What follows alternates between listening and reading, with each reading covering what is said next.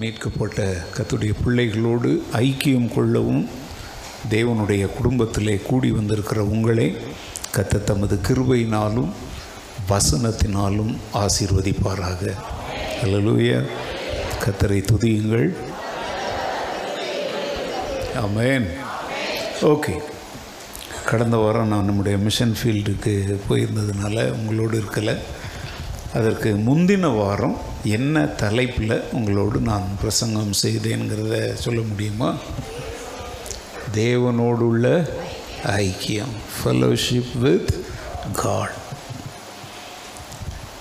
அதற்கு வந்து 3 குறிப்புகளை உங்களுக்கு முன்னாடி நான் சொன்னேன், முன்னுரையாக சொன்னேன். என்னெல்லாம் சொல்லுங்கள் பார்க்கலாம். வேத வாசிப்பு, ஜெபம், இந்த ரெண்டையும் இணைக்கிற விசுவாசம். ஓகே, ஞாபகம் வச்சுருக்கிறீங்க, வெரி குட்.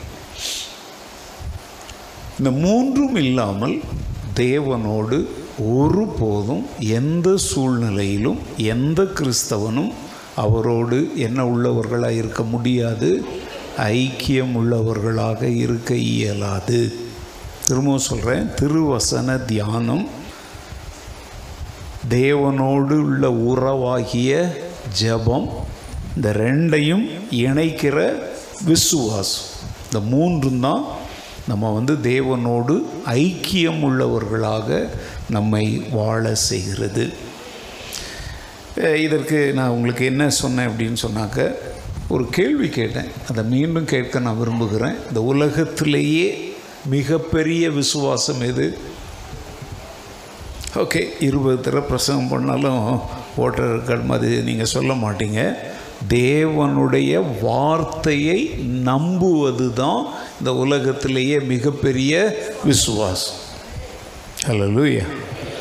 ஓகே, எபிரேயர் 11வது அதிகாரத்தில் சொல்லப்பட்டிருக்கிற விசுவாச வீரர்கள் மாத்திரம் விசுவாச வீரர்கள் அல்ல, விசுவாசத்தினாலே உலகங்கள் தேவனுடைய வார்த்தையினாலே உண்டாக்கப்பட்டது என்று விசுவாசிக்கிற நாமும் என்ன பட்டியலில் தான் இணைக்கப்பட்டிருக்கிறோம், விசுவாச வீரர்களின்.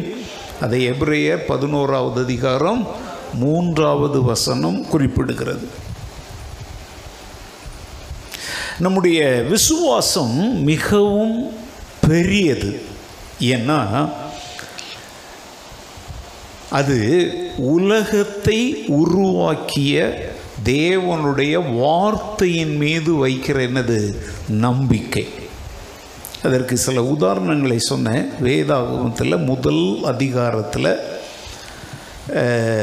தேவன் சொன்னார், தேவன் கூறினார், God said it அப்படிங்கிற வார்த்தை பல இடங்கள் ஒரே ஒரு அதிகாரத்தில், ஆதியாகமம் 1வது அதிகாரம் 3வது வசனம், 6வது வசனம், 9வது வசனம், 11வது வசனம், 14வது வசனம், 15, 20, 22, 24, 26, 28,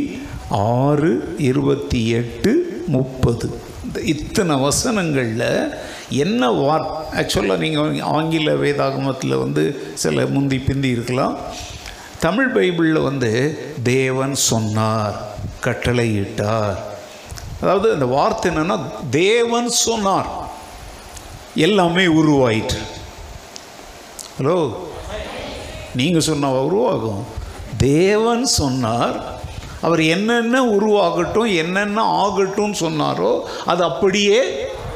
அதை நீங்கள் நம்புறீங்களா? அந்த நம்பிக்கை தாங்க பெரிய விசுவாசம். ஏன்னா தேவன் அதை செய்யும்போது நம்ம யாரும் அதை என்ன செய்யலை, பார்க்கலை, நாம் அங்கே இருக்கலை. ஆனால் தேவனுடைய வார்த்தை சொல்லுது, உண்டாக கடவது என்றார், அது அப்படியே ஆயிற்று. இதை மாதிரி நிறைய காரியங்கள் நீங்கள் வந்து பரவாயில்ல, நிறைய பேர் டைரியில் நல்லா எழுதியிருக்கிறீங்க. ஆனால் அந்த வசனங்களெல்லாம் ஒரு முறை வீட்டில் போய் என்ன செய்யுங்க, திறந்து வாசித்து பாருங்கள். விலையேற பெற்ற முத்துக்கள் வேதத்திலே உண்டு. டைரியில் எழுதி வைக்கிறதெல்லாம் முத்துக்கள் அல்ல. அதை திருப்பி என்ன செய்யணும், ஒரு முறை வாசித்து தியானிக்கணும். ஸோ நம்முடைய விசுவாசம் ஏன் இவ்வளவு பெரியது என்று நான் சொல்லுகிறேன் அப்படிங்கிறத நீங்கள் கவனிக்கணும். தேவன் சிருஷ்டித்த போது நாம் அங்கே இருக்கலை, ஆனால் வேதம் அப்படி சொல்லுது, அதை நாம் என்ன செய்கிறோம்? வேதம் என்பது தேவனுடைய வார்த்தை, அதை நம்புவதற்கு பேர் தான் என்னது? விசுவாசம். நித்திய ஜீவனை நமக்கு அளிக்கும் விசுவாசம்தான் வேதத்தின் பிரதான நோக்கம். நம்ம விசுவாசத்தினுடைய இறுதி முடிவே என்ன? நித்திய ஜீவனை நாம் என்ன செய்ய வேண்டும்?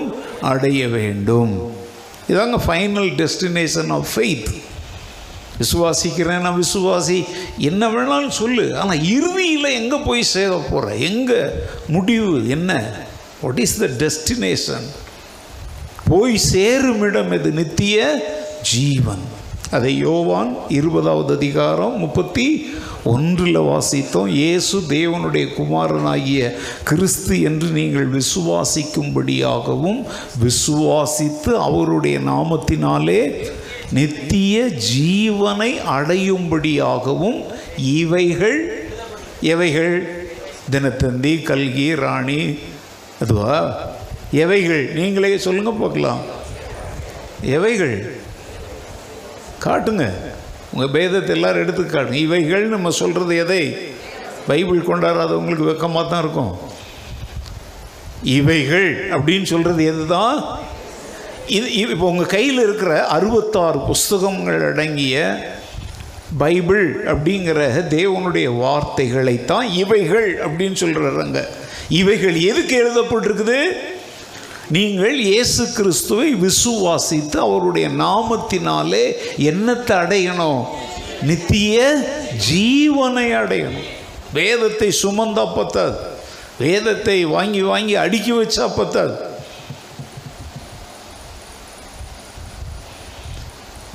இப்போ வேதாகமம் வந்து ஒரு வேதாகமம் தான், நான் அதில் பல மொழி பெயர்ப்புகள் வாசிப்பதற்கு ஏற்ற விதத்தில் எளிமையாக ரொம்ப ஆழமாக. இப்போ நான்லாம் ஆல்மோஸ்ட் எல்லா வேதங்களையும், வெளிவந்திருக்கிற அத்தனை வேதங்களையும் வாங்கி வச்சு, வேதங்கள்னால் அந்த வேர்ஷன்ஸ், அதனால நான் நித்திய ஜீவனை அடைஞ்சிருவேன்னா, உங்கள் வீட்டில் மூட்டை மூட்டையாக அரிசி, பருப்பு, எண்ணெய் எல்லாம் வாங்கி அடுக்கி வச்சுருக்கிறீங்க. அப்படியே பார்க்க பார்க்க அழகாக வர்றவங்களாம், ஐயோப்பா எப்படி வாங்கி வச்சுருக்காங்க, பசி தீருமா? செத்துருவீங்க. என்ன செஞ்சிருவீங்க? செத்துருவீங்க. ஏன்? மூட்டை மூட்டையாக எல்லாம் இருக்குது, ஆனால் அதை எடுத்து என்ன செய்யறதில்ல.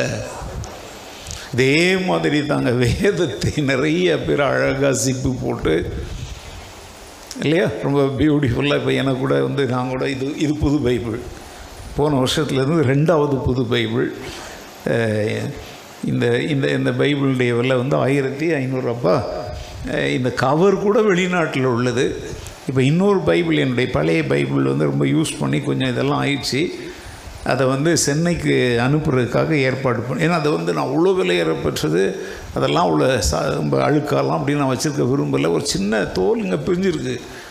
இப்போ அவங்க அந்த கம்பெனிக்காரங்க சொல்லியிருக்கிறாங்க, நாங்கள் அது ரெடியானவுடனே உங்களுக்கு சொல்கிறோம், அப்போ கொடுங்க அப்படின்னு சொல்லி. எத்தனை பைபிள் நான் வச்சுருக்குறேங்க?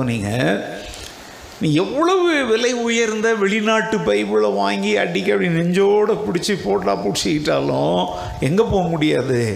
நித்திய ஜீவனுக்குள் போக முடியாது. அதில் எழுதியிருக்கிறவைகளை நீ விசுவாசித்து இயேசு கிறிஸ்துவின் நாமத்தினாலே நீ எதை அடையணும்? நித்திய ஜீவனை, நித்திய வாழ்வை, மோட்சத்தை, பரதீசை, பரலோகத்தை அடையணும்.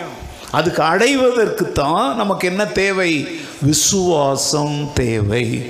அல்லேலூயா. விசுவாசம் எப்படி வரும்?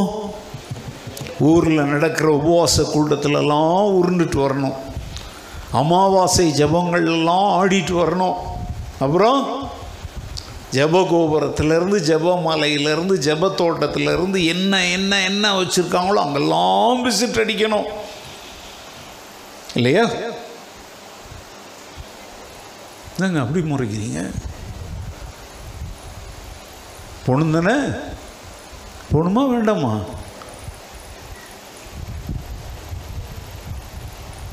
போகண்டாமா? 4 மணிக்கெல்லாம் போகண்டாமா? ஜெபகோபுரத்துக்கு, பெதஸ்தாவுக்கு, வேளாங்கண்ணிக்கு, அப்பப்போ நம்ம சர்ச்சில் நிறைய பேர் வருஷத்துக்கு ஒரு முறை வேளாங்கண்ணிக்கு கேட்டால் சுற்றுலா, ஏங்க எத்தனை முறை தான் ஒரே இடத்த சுற்றி சுற்றி வருவீங்க? அங்கேயே நீ ஊரை ஏமாத்துறன்னு தெரியுது. அது என்ன வருஷம் வருஷம் வேளாண் மீன் சாப்பிட போகிறோம், ஏன் பெங்களூரில் மீனே கிடைக்காதா? உன் வயிறு அவ்வளோ இச்சை நிறைந்ததா? வேணாம் வேளாங்கண்ணி மீனில் உள்ள மாதா இருக்கிறாங்களா? வேளாங்கண்ணி ஒரு குடும்பத்தை நான் கேட்குறேன், ஏன் நீங்கள் வருஷம் வருஷம் வேளாங்கண்ணி போகிறோன்னா நாங்கள் மீன் சாப்பிட்றோம் பாசர், ஏன் மேங்களூர் மீன்லாம் கார்வார் மீன்லாம் உங்களுக்கு சாப்பிட முடியாதா? ஏன் அல்சூர் மீன்லாம் சாப்பிட்டா செத்துருவீங்களா? மீன் சாப்பிட போகிறாங்களாம். நித்திய ஜீவனை அடைவதற்குரிய வழியை பார். கிறிஸ்தவர்களுக்கு இருக்கிற கண்ணியிலேயே பெரிய கண்ணி அது வேளாங்கண்ணி. வேளாங்கண்ணி கத்தோலிக்க கிறிஸ்தவர்களுக்கும் என்ன இப்போ பெந்தகோஸ்காரங்களும் இணைஞ்சிட்டாங்க. மற்ற ப்ராடெஸ்டன்ட் கிறிஸ்தவங்களுக்கு இருக்கிற கண்ணி அது பெதஸ்தா, நாலு மாவடி, அப்புறம் ஜபத்தோட்டம், ஜெய என்னென்ன ஒன்றார் ரெண்டு எத்தனையோ சொல்கிறது. அதை போய் ஞாபகம் வச்சுருந்தா பைபிள் வசனமே மறந்துடும். சொல்கிறாங்க, நீங்கள் இங்கே வந்துட்டு போனீங்கன்னா you will never be the same, your life will be changed, you will be power packed. எப்பா உலகமாக ஏமாற்று வியாபாரம், டிவியிலையாவது காசுக்காக ஏமாற்றிட்டு போகிறான், இவன் எதுக்கு இப்படி ஏமாத்துறான்னு தெரில.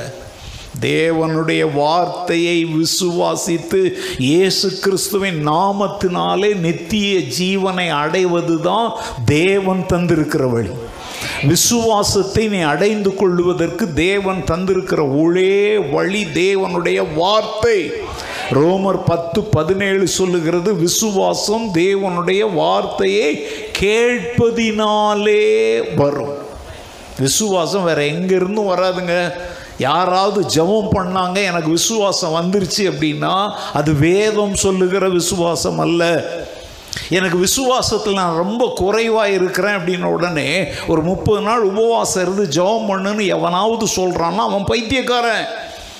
என் விசுவாசத்தில் நான் தள்ளாடுறேன், விசுவாசத்தில் பலவீனமாக இருக்கிறேன் அப்படின்னா உனக்காக நான் ஜெபிக்கிறேன்னு சொல்கிறான்னா அவன் முட்டாள்.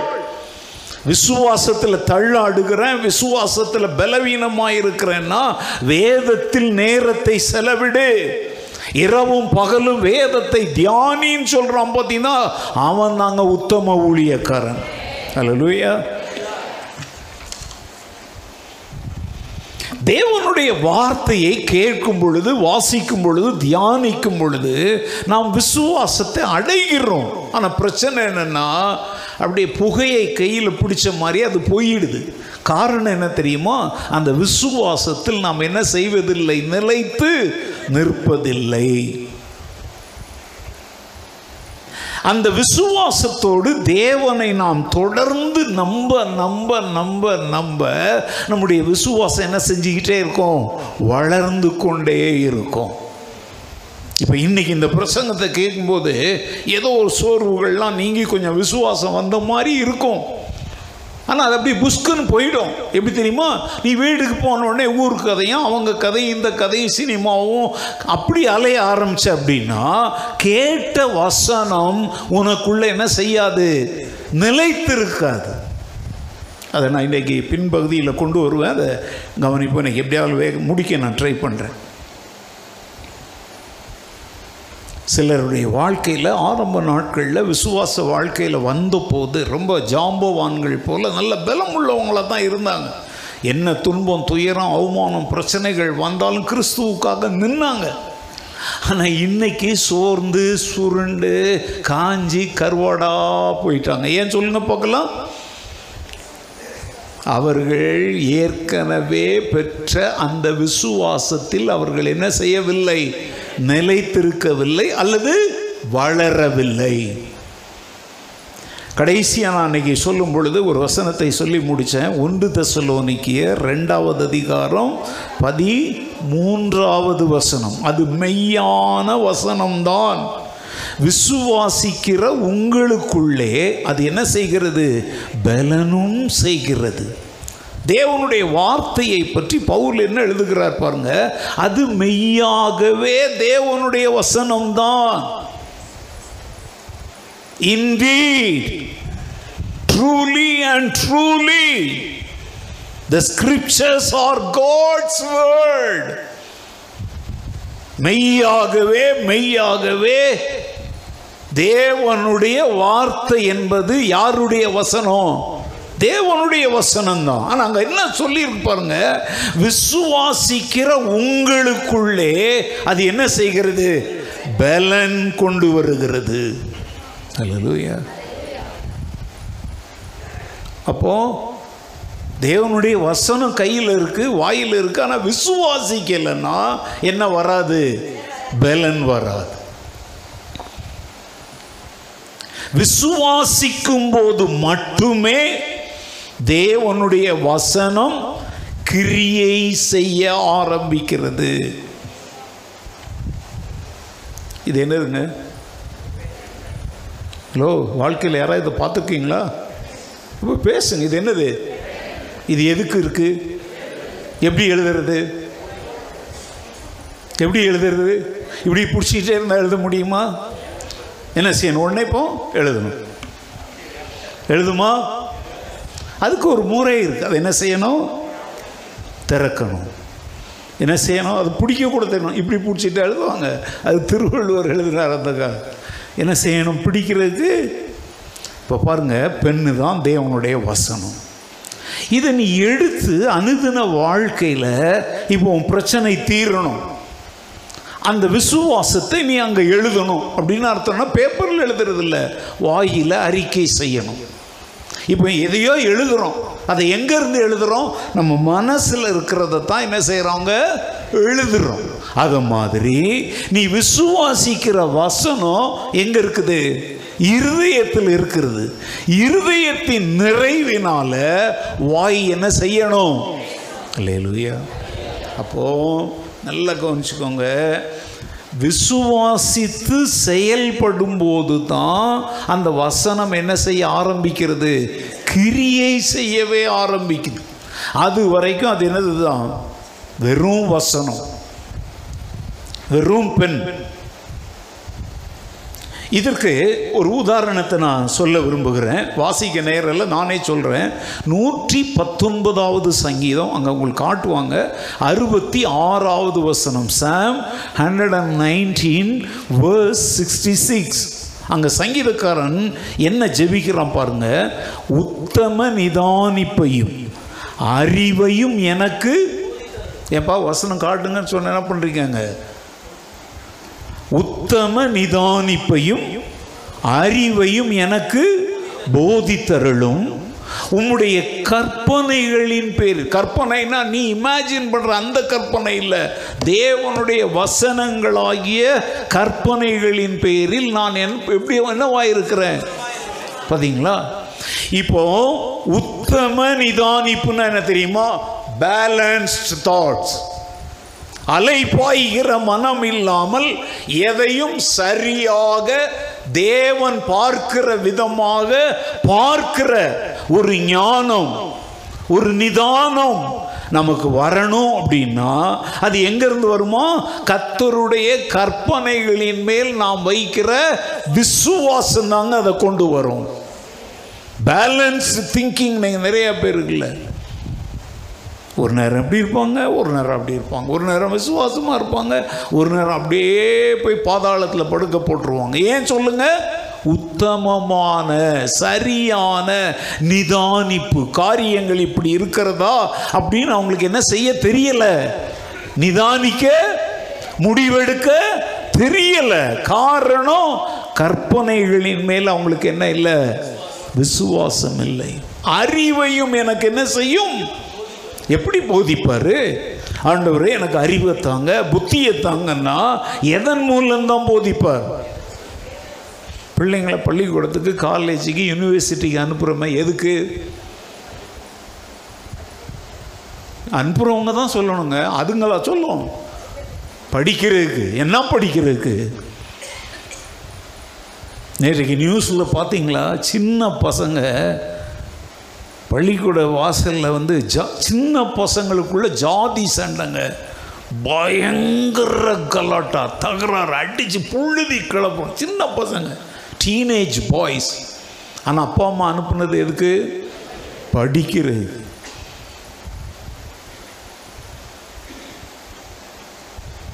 இது நல்லா கவனிங்க. உன்னை ரட்சித்து, உன்னை மீட்டு, உன் பாவங்களை மன்னித்து, உன்னை தேவனுடைய பிள்ளையாக மாற்றி அவருடைய வீட்டில் கொண்டாந்து உட்கார வச்சிருக்கிறாரு. எதுக்கு? அங்கே வசனம் என்ன சொல்லுது பாருங்க, அறிவையும் எனக்கு என்ன செய்யும். பள்ளிக்கூடத்துக்கு எப்படி போதனை கேட்கத்தாங்க அனுப்புகிறோம், அதை தவிர அது என்ன பண்ணிட்டு வந்தாலும் நம்முடைய நோக்கம் என்ன செய்யலை. இப்போ இங்கே வந்திருக்கிறது, எதுக்கு வந்திருக்கிறீங்க? உத்தம நிதானிப்பையும் அறிவையும் கற்றுக்கொள்ள வந்திருக்கிறீங்க. இதை விட்டுட்டு நீங்கள் என்ன செஞ்சாலும் இங்கே வந்த நோக்கம் என்ன செய்யாது. சர்ச்சைக்கு வந்து அவங்கள பார்க்கணும், இவங்கள பார்க்கணும், பொண்ணு பார்க்கணும், மாப்பிள்ளை பார்க்கணும், ஊருக்கு அதை பேசணும், என்கிட்ட ஒரு நியூஸ் இருக்குது, அதை மற்றவங்களுக்கெல்லாம் சொல்லணும். இதுக்கு இல்லை நீ சர்ச்சைக்கு வர்றது. இன்றைக்கி நிறைய சபைகள் உருப்படாமல் போகிற காரணம் என்ன தெரியுமாங்க? சர்ச்சில் வந்து அந்த வாரமெல்லாம் அவங்க சேகரித்த குப்பைகளை வந்து என்ன செஞ்சுட்டு போவாங்க. ஆனால் இங்கே வசனம் என்ன சொல்லி, எனக்கு போதித்தருளும் ஆண்டவரே உத்தம நிதானிப்பையும் அறிவையும் எனக்கு என்ன செய்யும். அறிவு கிட்ட வாழ்க்கை வாழ்ந்துட்டுருக்குறோமா, புத்தி இல்லாத வாழ்க்கை வாழ்ந்துட்டுருக்குறோமா, எல்லாத்தையும் தப்பு தப்பாக செய்கிறோமா? கர்த்தர் தாங்க நமக்கு போதிக்கணும். ஆனால் எதிலிருந்து போதிப்பார்? வேதத்தில். அல்லேலூயா. சங்கீதக்காரன் தன் வாழ்க்கையில் கடைபிடித்த, நாம் கடைபிடிக்க வேண்டிய நடைமுறை சத்தியம் இதுதான். ஒரு வார்த்தை சொல்கிறேன், எழுதுகிறவங்க எழுதிக்கோங்க.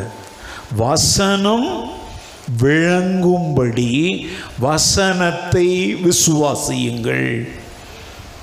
Trust the word to be taught of the word.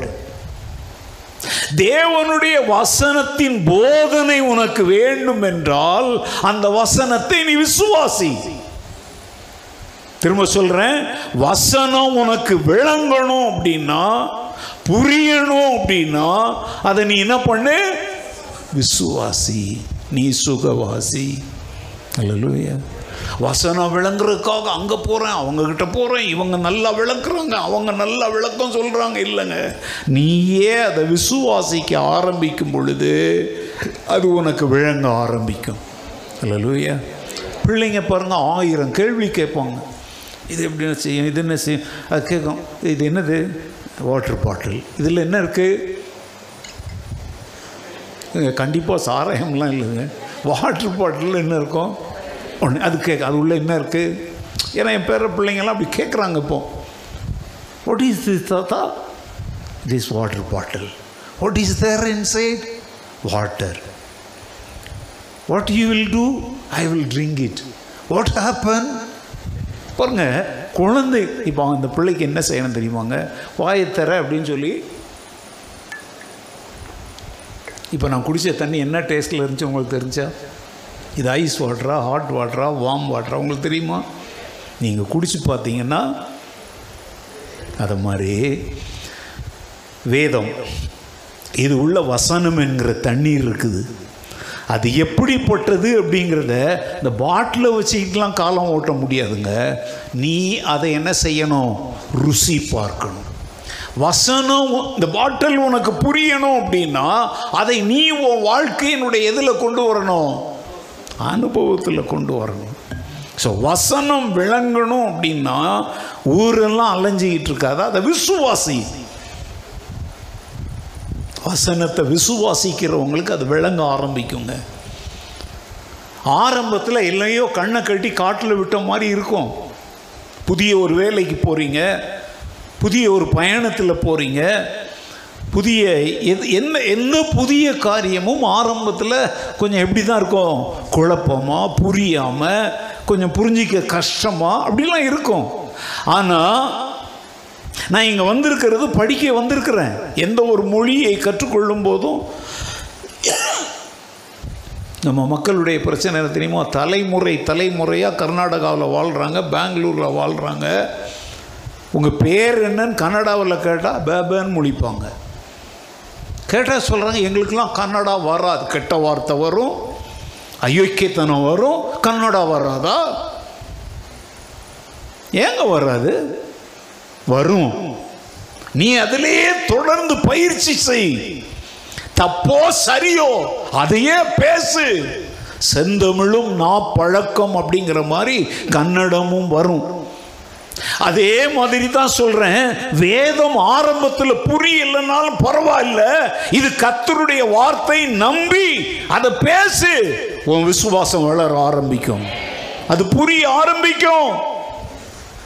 எனக்கு பைபிள் புரியலை அப்படின்னு சொல்றேன்னா, உன்னை போல ஒரு முட்டாள் இந்த உலகத்தில் யாருமே இல்லை. ஏன்னா இது கர்த்தருடைய வேதம். புரியாத ஒன்றை, குழப்பமான ஒன்றை, புரிந்து கொள்ள கடினமான ஒன்றை ஆண்டவர் எழுதி நம்முடைய கைகளில் தரலங்க. This is the love letter of God. இது தேவனுடைய அன்பின் கடிதம். இது எனக்கு புரியலன்னு சொல்ற அப்படின்னா நீ எப்படி அவருடைய பிள்ளையா இருக்க முடியும்?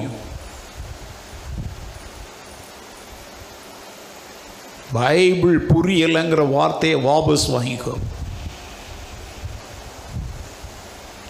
புரியும், வாசி, திரும்ப திரும்ப வாசி.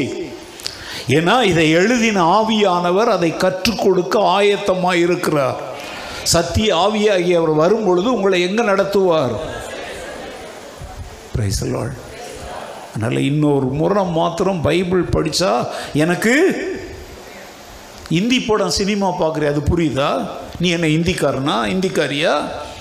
எவ்வளோ பேர் இந்தி படம் சினிமாலாம் பார்க்குறீங்க?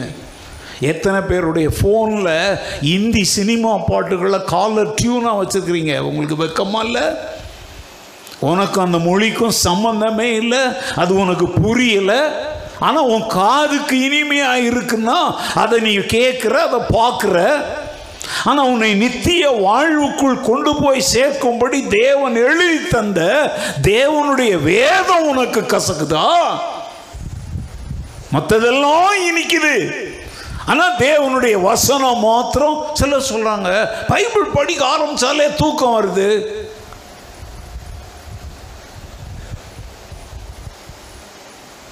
எப்போவுமே ஆம்பூர் பிரியாணி திங்கிறவனுக்கு ஒயிட் ரைஸ் கொடுத்தா அதை பிசைஞ்சிக்கிட்டே தான் இருப்பான். அதை மாதிரி இந்த உலகம்ங்கிற ஆம்பூர் பிரியாணி மாதிரி உலகத்திலேயே ஊறி கிடக்கிற உனக்கு வேதம் தூக்கத்தை தான் கொண்டு வரும். ஏன்னா உனக்கு அதில் என்ன இல்லை? இப்போ ஒரு சாப்பாடு கொடுக்குறோங்க, சாப்பிடாமல் பிசைஞ்சிக்கிட்டே இருக்கிறவன்னு என்ன சொல்லுவோம்? இவனுக்கு வயிற்றில் பசி இல்லை, இவனுக்கு முட்டில் பசி அப்படின்னு சொல்கிறோம். ஏன்னா அவனுக்கு அதில் என்ன இல்லை? இன்ட்ரெஸ்ட் இல்லை.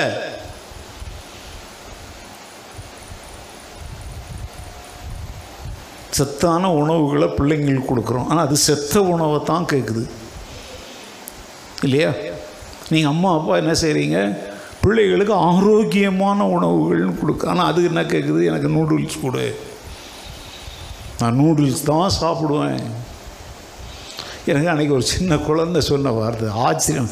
ஐயோ, எங்கள் வீட்டில் எப்போ பாருங்க தாத்தா நூடுல்ஸே கொடுக்குறாங்க. அந்த பிள்ளை எவ்வளோ நல்ல பிள்ளை பார்த்தீங்களா? எல்லா பிள்ளைங்களும் நூடுல்ஸே கேட்டு தொந்தரவு செய்யும் போது இது பிள்ளை என்ன சொல்லுது? தாத்தா எங்கள் வீட்டில் எப்போ பார்த்தாலும் என்ன தான் கொடுக்குறாங்க. ஸோ அப்போ அந்த அம்மா சோம்பேறி அம்மான்னு நல்லா தெரியுது. உங்கள் பிள்ளை சொல்லும் போதே நீங்கள் யாருன்னு நான் தெரிஞ்சுக்குவேன். கவனிங்க, சத்தான உணவின் மேல் ஆர்வம் உள்ளவர்களாயிருங்கள். வேத வசனம் புரியாத ஒன்றை தேவன் நமக்கு எழுதி தரல. Trust the word to be dot of the word. தேவனுடைய வார்த்தைகளின் போதனைகளை பெற்றுக்கொள்ள வேண்டுமானால் அதை நீங்கள் என்ன செய்ய ஆரம்பியுங்கள்? விசுவாசிக்க ஆரம்பியுங்கள். அல்லேலூயா. இங்கே ஆமைன்னே சொல்லாததுனால ஏன் நீங்கள் உங்களுக்கு ஆமைன்னு சொல்கிறது இவ்வளோ கஷ்டமாக இருக்குது தெரியுமா? நீங்கள் பைபிள் படிக்கும்போது ஆமைன்னு சொல்லி உங்களுக்கு பழக்கம் இல்லை. இப்போ நான்லாம் பைபிள் படிக்கும்போது அங்கே கேட்குறதுக்கெல்லாம் யாரும் இல்லைங்க, தேவனும் நானும் தான் அங்கே இருக்கிறோம். அங்கே நான் ஒரு ஆமைன்னு சொல்கிறேன், சத்தம் போட்டுலாம் சொல்ல மாட்டேன், மைக் வச்சுக்கிட்டு ஆமைன்னு சொல்லணும். பைபிள் படிக்கும் போதே நீ அதை விசுவாசித்தா அங்கேயே என்ன சொல்லுவ? அங்க சொல்லாததுனால, அறையில் ஆடாததுனால தான் இங்க அம்பலத்தில் உன் வாயில் என்ன வரமாட்டேங்குது? ஆமேன் சொல்ல பழகுங்க. ஆமேன்னு அண்ணர் தெரியுமா ரெண்டு அர்த்தம். ஆம், இதை நான் அங்கீகரிக்கிறேன். ஆம், நீங்கள் சொன்னபடியே ஆகட்டும். இப்ப தேவனுடைய வார்த்தை நான் சொல்லும் பொழுது அதை நீங்க விசுவாசிக்கிறீங்கனாலே ஆட்டோமேட்டிக்காவே உங்க வாய் என்ன சொல்லும்? ஆமென் சொல்லும். இது பெந்தெக்கோஸ்தேக்காரன் சொல்ற வார்த்தை இல்ல, இது விசுவாசி சொல்லுகிற வார்த்தை. பிரசங்கமார் ஒரு ஆமென் சொல்லுங்க. இப்ப நான்லாம் சொன்னா கொஞ்சம் மிரண்டு போயாவது சொல்றீங்க. இப்போ வினோத்லாம் சொன்னா கேட்குவீங்களான்னு தெரில. சில சமயத்தில் ஊழியக்காரங்களும் என்ன செய்வாங்க தெரியுமா, சொல்லி பார்ப்பாங்க. நானே உங்களை பார்த்தா பயமாக இருக்குன்றேன். அவங்க என்ன போடுவாங்க, இவங்களை ஆமேன்னு சொல்ல வைக்கிறவங்கள பிரசங்க நேரம் போயிடும்னு அப்படியே போயிட்டே இருப்பாங்க. நான் நிறைய பேருடைய பிரசங்கங்களை கேட்குறேன். நான்லாம் விட மாட்டேங்க. ஏன்னா உங்களை விசுவாசிக்க வைக்கிறதுக்கு தானே இங்கே கூட்டிகிட்டு வந்திருக்கிறோம். ஹலோ, தூங்க வைக்கிறதுக்கா? உங்களை என்ன வைக்கிறதுக்கு? நீங்க யாரா மாறணும்? விசுவாசிகளாய் மாறணும். அல்லேலூயா. இப்போ நான் சொல்ற இந்த மேட்டர்ல தாங்க பழைய ஏற்பாட்டு கால இஸ்ரவேல் மக்கள் தோல்வி அடைந்தாங்க. அதை குறித்து எபிரேயர் 4வது அதிகாரம் 2, 3 ஆகிய வசனங்கள் சொல்லுகிறது.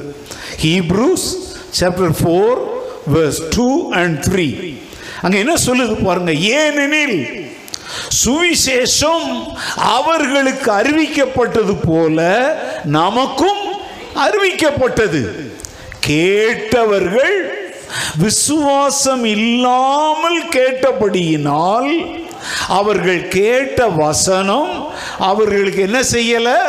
பிரயோஜனப்படவில்லை. விசுவாசித்தவர்களாகிய நாமோ அந்த இளைப்பாறுதலில் அவருடைய கிரியைகள் உலக தோற்றம் முதல் முடிந்திருந்தும் இவர்கள் என்னுடைய இளைப்பாறுதலில் பிரவேசிப்பதில்லை என்று என்னுடைய கோபத்திலே நான் என்ன செய்தேன்? சில ஜனங்களை பார்த்து இவங்கெல்லாம் என் இளைப்பாறுதல்ல வரமாட்டாங்கன்னு ஆண்டவரே கோபப்பட்டு ஆணையிடுகிறார். யாரை பார்த்து? சொல்லப்பட்ட, பிரசங்கிக்கப்பட்ட, கொடுக்கப்பட்ட தேவனுடைய வார்த்தைகளை யார் விசுவாசிக்கலையோ அவங்க தன்னுடைய இளைப்பாறுதல்ல பிரவேசிக்க மாட்டாங்கன்னு ஆண்டவர் சொல்றாருங்க. கடினமான உபதேசமா தெரியலாம். ஆண்டவர் வசனத்தை கொடுத்துட்டு உன்கிட்ட என்ன எதிர்பார்க்கிறார்? நீ அதை என்ன செய்யணும்? விசுவாசிக்கலன்னா அந்த நித்திய ஜீவனாகிய இளைப்பாறுதல் உனக்கு என்ன செய்யாது அப்படின்னு நான் பாஸ்டர் சொல்லல. யார் சொல்றா? வசனத்தை கொடுக்கிற அந்த இளைப்பாங்க பாருங்க. கேட்டவர்கள் எல்லாருக்கும் அறிவிக்கப்பட்ட மாதிரி தான் அறிவிக்கப்பட்டுச்சு. ஆனால் கேட்டவங்க எப்படி கேட்டாங்களாம்? விசுவாசம் இல்லாமல் கேட்டாங்களாம். ஆனா விசுவாசித்தவர்களை பற்றி 13வது வசனம் சொல்லுது, விசுவாசித்தவர்களாகிய நாமோ அந்த இளைப்பாறுதலில் என்ன செய்கிறோம்? வாழ்க்கை இளைப்பாறுதல் இல்லாமல் இருக்குதா? எப்போதுமே கொதிக்கிற வெந்நீரை போல வாழ்க்கை கொதிச்சுக்கிட்டு இருக்குதா? நீ இளைப்பாறுதலை விரும்புறியா? அதெல்லாம் கொடைக்கானல், ஊட்டியில் இல்லை, தேவனுடைய வசனத்தில் இருக்குது. அநேக காரியங்களை குறித்து கவலைப்பட்டு கலங்கின மார்த்தாள் தேவனுடைய பாதத்தில் அமர்ந்து அவருடைய வார்த்தைகளை கேட்ட மரியாள். இந்த ரெண்டு பேருக்குள்ள ஒரே ஒரு வித்தியாசம் என்ன தெரியுமா? இயேசுவே சொல்றார், நீ அநேக காரியங்களை குறித்து கவலைப்பட்டு என்ன பண்ற? ஆனால் தேவையானது ஒன்று. மரியாள் தன்னை விட்டு எடுபடாத அந்த நல்ல பங்கு என்னது? தேவனுடைய வாயிலிருந்து புறப்பட்ட மார்த்தாளை போல கலங்கி தவித்து, ஐயோ அப்படி பெருமூச்சு விட்டு என்ன சிலர்லாம் அப்படின்னா விரல் அப்படி ஓடிக்கிறாங்க, இப்படி பண்ணிக்கிறாங்க. அதை ஏன் ஏன் ஏன் உனக்கு இந்த நிலைமை? சொல்லப்படுகிற வார்த்தைகளை நீ என்ன செய்ய? விசுவாசி.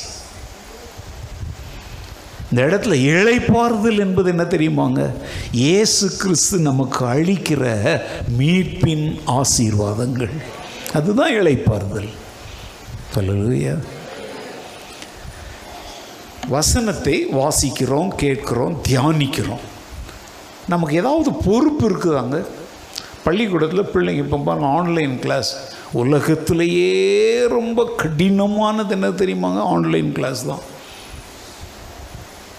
ஆமாம், கடந்த வருஷத்துலேருந்து உலகம் இன்னும் சீரழிஞ்சு போகிறதுக்கு காரணமே என்னது தெரியுமா? இந்த ஆன்லைன் கிளாஸ். எங்கே ஆன்லைன் கிளாஸில் படிக்குதுங்க? Mental stress.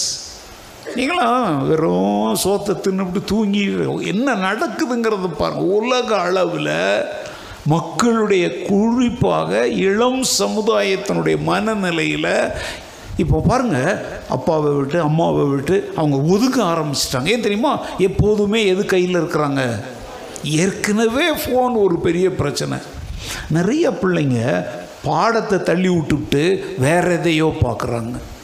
அந்த ஃபோனையே பார்க்கறதுனால அவங்க கண்கள் பாதிக்கப்படுது, அவங்களுடைய சிந்தனை. ஏன்னா மனிதனும் இப்போ நான் திட்டுறேன் பேசுகிறேன், நீங்கள் முகத்தை பார்க்குறீங்க, சிலர் சிரிக்கிறீங்க, சிலர் முறைக்கிறீங்க, எல்லாத்தையும் என்ஜாய் பண்ணிட்டு நான் பேசுகிறேன். ஆனால் அங்கே வந்து மனித உறவுகள் அங்கே இல்லைங்க. அதனால அது மன இனத்தை உண்டாக்குது, அழுத்தங்களை உண்டாக்குது. இதெல்லாம் நான் சொல்ல, உலக விஞ்ஞானிகள் சொல்கிறாங்க. அதனால தான் கொரோனா கொஞ்சம் குறைஞ்ச உடனே டக் டக் டக்குன்னு எதை ஆரம்பிக்கிறாங்க? ஸ்கூல் ஆரம்பிக்கிறாங்க. இந்த வாரத்தில் நியூஸில் படித்தேன், ஒரு பொண் பிள்ளை ஸ்கூல் ஆரம்பித்து ஒரு வாரம் ஆயிடுச்சு, ஸ்கூலுக்கே போக மாட்டேங்குது. ஏன்னா கிட்டத்தட்ட 2 வருஷமாக வீட்டிலையே உட்காந்து ஜாலியாக தின்னு கொளுத்து ஃபோனில் விளையாண்ட பிள்ளைக்கு இப்போ எங்கே போக முடியல? கடைசி அம்மா திட்டி இருக்கிறாங்க, நீ என்ன ஸ்கூலுக்கு போகாமன்னொன்னே தற்கொலை பண்ணி செத்துருச்சிங்க. ஸ்கூலுக்கு போக சொன்னால் அது என்ன பண்ணுது? தற்கொலை பண்ணி சாகுது. ஏன்னா அது கேட்குற அந்த பாடங்களோ பார்க்குற ஆசிரியர்களோ அதன் வாழ்க்கையில் என்னத்தை கொண்டு வரல? மாற்றங்களை. இப்போ நாம் கூட கேட்குறோம், இப்போ நீங்கள் நேரில் கேட்குறீங்க, ஆன்லைனில் உலகத்தின் பல பகுதியிலிருந்து கேட்குறாங்க. கேட்குறது சரிங்க, அதை என்ன செய்கிறீங்க அதுதான் இப்போ உங்கள் கேள்வி. உதாரணத்துக்கு சொல்கிறேன், விதைக்கிறவனை பற்றிய ஊமை ஆண்டவர் சொன்னார்ல, எத்தனை இடங்களில் நிலத்தில் விதை விழுந்துச்சு? 4. எங்கெல்லாம்? வழி அருகே, கற்பாறை, முள்ளுள்ள இடங்கள், நல்ல நிலம். சரி, நான் 2 சொல்கிறேன். 1, வழி அருகே விதைக்கப்பட்டது. அதுக்கு என்ன நடந்துச்சு? மனுஷர் அதை மிதிச்சு போட்டுட்டாங்க, இல்லை பறவைகள் வந்து அதை என்ன பண்ணிருச்சு? ஏன் அப்படி நடந்துச்சு தெரியுமா? உங்களுடைய உள்ளங்களிலே விதைக்கப்பட்ட விதைகளாகிய வசனங்களை நீங்கள் திரும்ப திரும்ப தியானிப்பதற்கு மறந்து விடுவதினாலே விசுவாசம் என்ன செய்வதில்லை. இப்போ இன்றைக்கி வீட்டில் போயிட்டு டாபிக் ஆஃப் த டே என்ன இருக்கணும் தெரியுமா? இன்றைக்கு இங்கே என்ன பிரசங்கம் பண்ணணுமோ அதுதான் இன்றைக்கி பேச்சாக இருக்கணும். அப்படி மாறிடுங்க, நீங்கள் விசுவாசத்தில் வளர ஆரம்பிச்சிடுவீங்க. அல்லேலூயா. ஏங்க, topic of the day, topic of the town, talk of the day, talk of the week அப்படின்லாம் ஒவ்வொரு வார்த்தைகள் சொல்கிறாங்க. அன்னைக்கு நேற்றுக்கு என்ன talk of the day? Gandhi. அதே மாதிரி நான் சொல்கிறேன், ஒரு கிறிஸ்தவனுக்கு டாக் ஆஃப் த டே என்னவா இருக்கணும்னு சொல்லுங்கள். அன்றைக்கு காலையில் நீ என்ன தியானித்தையோ, என்ன பேசுனையோ, என்ன தேவன் பேசுனாரோ அதுதான். இப்போ நான்லாம் சொல்கிறேன், நான் அதை எழுதுகிறேன், அதை எழுதி உலகமெல்லாம் அனுப்புகிறேன். சொந்த சபை மக்களை தவிர மற்றவங்கள்லாம் உத்தமமாக படிக்கிறாங்க. நான் இனிமேல் நம்ம சர்ச் குரூப்பில் என்னுடைய தியானங்களை போடணுமா அப்படிங்கிற ஒரு கேள்வி எனக்குள்ளே எழும்பிக்கிட்டே இருக்கு. டெலகிராம் குரூப்பில் மாத்திரம் 347 பேர் இருக்கிறீங்க. வாட்ஸ்அப் குரூப்பில் கிட்டத்தட்ட ஒரு 300 பேர் இருக்கிறீங்க. ஆனால் ஒரு 10 பேர் தான், அதுவும் ஆமேன் ஆமேன் ஆமேன் ஆமேன். அதை கூட சொல்கிறேன், தம்ஸ்அப் காட்டாத, ஆமேன் போடாத, உன் கருத்தை எழுதுன்றேன். ஏங்க, ஏன் தினந்தோறும் காலையில் ஓய்வு எடுக்காமல் பாருங்கள், இங்கிலீஷில் எழுதுகிறேன், தமிழில் எழுதுகிறேன், கொஞ்சம் அதை கன்னடாவிலையும் மொழிபெயர்த்தேன். ஏன்னா நம்ம சபைகளில் எல்லா மொழி பேசுகிறவங்களும் இருக்கிறாங்க. நம்முடைய கிளை சபைகள் பல குரூப்ஸ், எத்தனையோ என்னது டெலிகாஸ்ட், எதனா ப்ராட்காஸ்ட். ஏங்க ஏன் இதை செய்கிற சொல்லுங்க பார்க்கலாம். நீங்கள் எதில் வளரணும்? திருவசன போதனைகளில் வளரணும். ஆனால் நீங்கள் வழியருகே விதைக்கப்படும். பார்ப்பீங்க, ஒருவேளை பார்ப்பீங்க, ஆனால் அதை வாசிக்கிறது இல்லை. நீங்கள் அதை பார்த்த உடனேயே இங்கே எங்களுக்கு அதை 2 ப்ளூ டிக் காட்டிடும். ஆனால் நான் நம்புறதில்லை. சிலரெல்லாம் பாஸ்டர் நம்ம பார்த்துட்டோம் தெரிஞ்சுக்கணுங்கிறதுக்காக என்ன பண்ணுறது, அதை ஒரு முறை ஆன் பண்ணி அப்படி விட்டுட்டோன்னே என்ன ஆகிடும், என்ன ஏமாற்ற முடியும். வழியருகே விதைக்கப்பட்டவர்களாக இருக்காதீங்க. திரும்ப திரும்ப அதை என்ன செய்யுங்க, தியானம் பண்ணுங்க. இன்னொரு நிலம் வந்து என்ன தெரியுமா, கற்பாறை நிலம். அது என்ன, கொஞ்ச கால் அதில் விதை விடுது, வளருது. ஆனால் வேர் விடுறதுக்கு அங்கே என்ன இல்லை, சாஃப்டான நிலம் இல்லை. இது எப்படின்னா, இப்போ இங்கே உட்காரும்போது நான் சொல்கிறதெல்லாம் நம்புவீங்க. கொஞ்ச காலம், கொஞ்ச நேரம் இங்கேருந்து அந்த கறிக்கடை பக்கத்தில் போகிற வரைக்கும் இந்த வசனம் இருக்கும். கறியை பார்த்தோன்னே இது போயிடும். இதான் கொஞ்ச கால விசுவாசம், அற்ப கால விசுவாசம். இல்லை அடுத்தவங்க வெளியே போன உடனே, சிஸ்டர் உங்களுக்கு தெரியுமா அப்படின்னு ஒருத்தவங்க இதையோ எடுத்துட்டு வர்றாங்க பார்த்தீங்களா, அப்போ இங்கே கேட்டதெல்லாம் என்ன செஞ்சிடும், அப்போ நீ என்ன நிலம், ஓ வாயால் சொல்லு, நான் இருக்காதீங்க. ஏன்னா உன் மேலே விதைக்கப்பட்ட விதையினால் என்ன இல்லை, பலன் இல்லை. தேவன் குறைவற்றவர், சொல்லுங்க, வசனம் குறைவில்லாதது.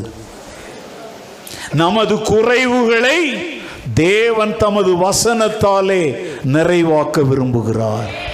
சொல்லுங்க எல்லாரும், தேவன் குறைவற்றவர். சொல்லுடா, சொல்லு, வாய் அசைதா இல்லைன்னு எனக்கு தெரியணும். இல்லை, அவருடைய வசனம் குறைவில்லாதது, என்னுடைய குறைவுகளை தம்முடைய வசனத்தாலே தேவன் நிறைவாக்க விரும்புகிறார். இதாங்க ஏன் விசுவாசம். அல்லேலூயா.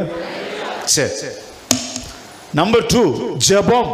இப்போ இதுவரைக்கும் எதை பற்றி பேசிகிட்டு இருந்தேன், வசனம், ஜபம்.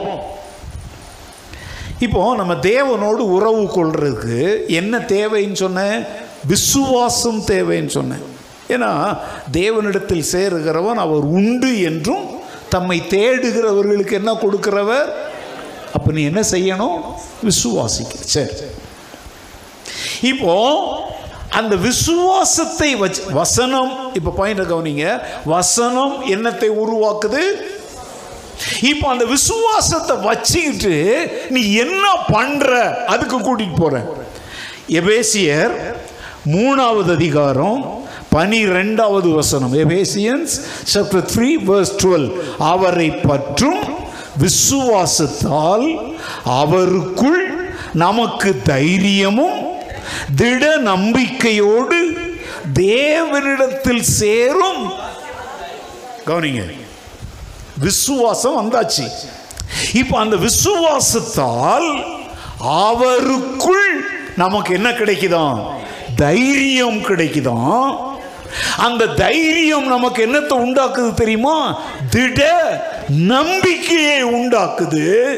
இந்த தைரியமும் திட நம்பிக்கையும் யார்கிட்ட நம்மளை கொண்டு போய் சேர்க்குது, அங்க என்ன போட்டிருக்கு, தேவனிடத்தில் சேரும். இதுக்கு பேர் தாங்க ஜெபம்.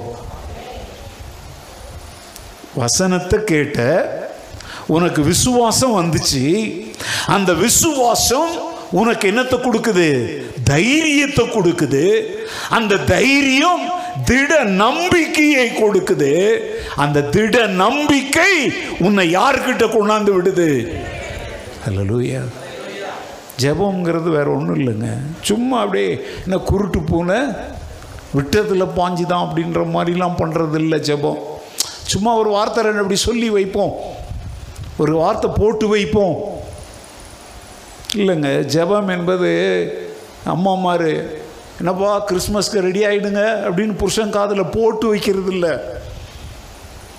ஆண்டவரிடத்தில் வரும்பொழுது தைரியத்தோடு திட நம்பிக்கையோடு தேவனிடத்தில் சேருவது என் சுலாக்கியம். It is my privilege. இதனை இப்போதான் உணர்ந்துருக்கிறீங்களா? ஏன் ஜெபம் உங்களுக்கு அவ்வளோ கசப்பாக இருக்குது? முதல்ல வசனம் இல்லை, ரெண்டு விசுவாசம் இல்லை, தைரியம் இல்லை, திட நம்பிக்கை இல்லை. இந்த நாளும் இல்லாததுனால தேவனிடத்தில் சேருகிற நெருங்கி வருகிற அந்த சிலாக்கியத்தை நாம் என்ன செய்யறதில்லை, சாப்பிட்றது இல்லையா, பயன்படுத்துறது இல்லை.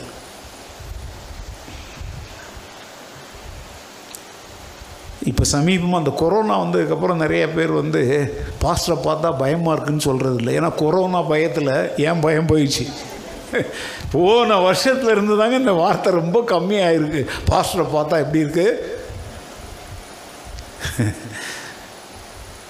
நான் சொல்கிறேன், நீ பயந்துகிட்டு இருக்கிற வரைக்கும் என்னை கொண்டு உன் வாழ்க்கையில் ஆண்டவர் என்ன செய்ய விரும்புகிறாரோ அது நடக்காது. என்கிட்ட வர்றதுக்கு கூட உனக்கு என்ன இருக்கணும்? உங்கள் பிள்ளைங்களுக்கு அந்த தைரியம் இருக்குது, ஆனால் உங்களுக்கு இல்லை. ஏன்னா அது கள்ளங்கபடம் இல்லாத பிள்ளைங்க. ஏங்க, டாக்டர்கிட்ட போனால் தாங்க வியாதியஸ்தன் சுகமாகும். கடைக்கு போனால் தான் ஒரு பொருளை வாங்க முடியும். ஜபத்தின் மூலமாக தேவனிடத்தில் போனால் தான் மனுஷரால் கூடாதவைகள் யாராலே கூடும். இங்கே முக்கிட்டு முணங்கிட்டு இருந்தால் ஒன்றும் நடக்காது. ஜபத்தின் மூலமாக தேவனிடத்தில் நாம் என்ன செய்ய வேண்டும்? சேர வேண்டும். அல்லேலூயா. இன்னைக்கு காலையில் அவர்கிட்ட சேர்ந்து அவரோடு உறவாடிட்டுனா வந்தீங்களா? Yes or no? பொய்யெல்லாம் சொல்லக்கூடாது. சொன்னால் நான் ஒன்றும் செய்ய முடியாது. நீ காலையில் தேவத்தாவே நான் உங்களுடைய ஆலயத்திற்கு போகிறேன், உங்களுடைய வீட்டிற்கு போகிறேன், என்னோடு நீங்கள் பேசுங்க, என் ஆத்துமாவை உயிர்ப்பீங்க, எனக்கு உற்சாகம் தாங்க, உற்சாகமான ஆவி என்னை தாங்கும்படி செய்யுங்க அப்படின்லாம் ஜெபம் பண்ணிட்டு வந்தீங்க. அது அப்படி பண்ணியிருந்தீங்கன்னா நீங்கள் தேவனிடத்தில் என்ன செஞ்சீங்கன்னு அர்த்தம்? சேர்ந்தீங்கன்னு அர்த்தம். இதை எபிரேயர் 10வது அதிகாரம் 19லிருந்து 3 வசனம் 19, 20, 21, 24 வசனம். Hebrews chapter 10 verses from 19 to 22 அங்கே என்ன சொல்றாரு பாருங்க. ஆகையால் சகோதரரே, நாம் பரிசுத்த ஸ்தலத்தில் பிரவேசிப்பதற்கு இயேசுவானவர் தமது மாம்சமாகிய திரையின் வழியாய் புதிதும் ஜீவனுமான மார்க்கத்தை நமக்கு என்ன செய்தார்? உண்டு பண்ணினபடியால் எல்லாரும் வாசிங்க. அந்த மார்க்கத்தின் வழியாய் பிரவேசிப்பதற்கு அவருடைய இரத்தத்தினாலே தேவனுடைய வீட்டின் மேல் அதிகாரியான மகா ஆசாரியர் நமக்கு ஒருவர் இருக்கிறபடியாலும் துர்மனசாட்சி நீங்க தெளிக்கப்பட்ட இருதயம் உள்ளவர்களாயும் சுத்த ஜலத்தால் கழுவப்பட்ட சரீரம் உள்ளவர்களாயும் உண்மையுள்ள இருதயத்தோடும் விசுவாசத்தின் பூரண நிச்சயத்தோடும். அல்லேலூயா.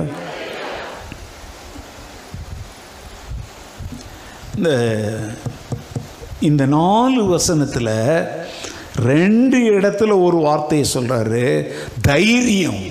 என்னது? தேவனிடத்தில் வர்றதுக்கு பயப்படுற. அப்படிங்க போலீஸை கண்டு ஒருத்தன் பயப்படுறான்னா அவன் யாரு? வாத்தியாரை பார்த்து பிள்ளை இப்போ ஸ்டூடெண்ட் பயப்படுறான்னா அர்த்தம் என்ன? வீட்டு பாடம் செய்யலைன்னு அர்த்தம். தேவனிடத்தில் வருவதற்கு நமக்கு என்ன தேவை? ஏன்? அவர் என் தகப்பன், நான் அவருடைய பிள்ளை, நான் அவரால் மீட்கப்பட்டவன். பாருங்க, அவருடைய இரத்தத்தினாலே நமக்கு என்ன உண்டாயிருக்கிறது? கனி ஒருத்தனுக்கு தான் தைரியம், மற்றவங்களுக்கெல்லாம் தைரியமே இல்லை. ஏங்க நமக்கு அந்த தைரியத்தை தருவது என்ன சொல்லுங்கள்?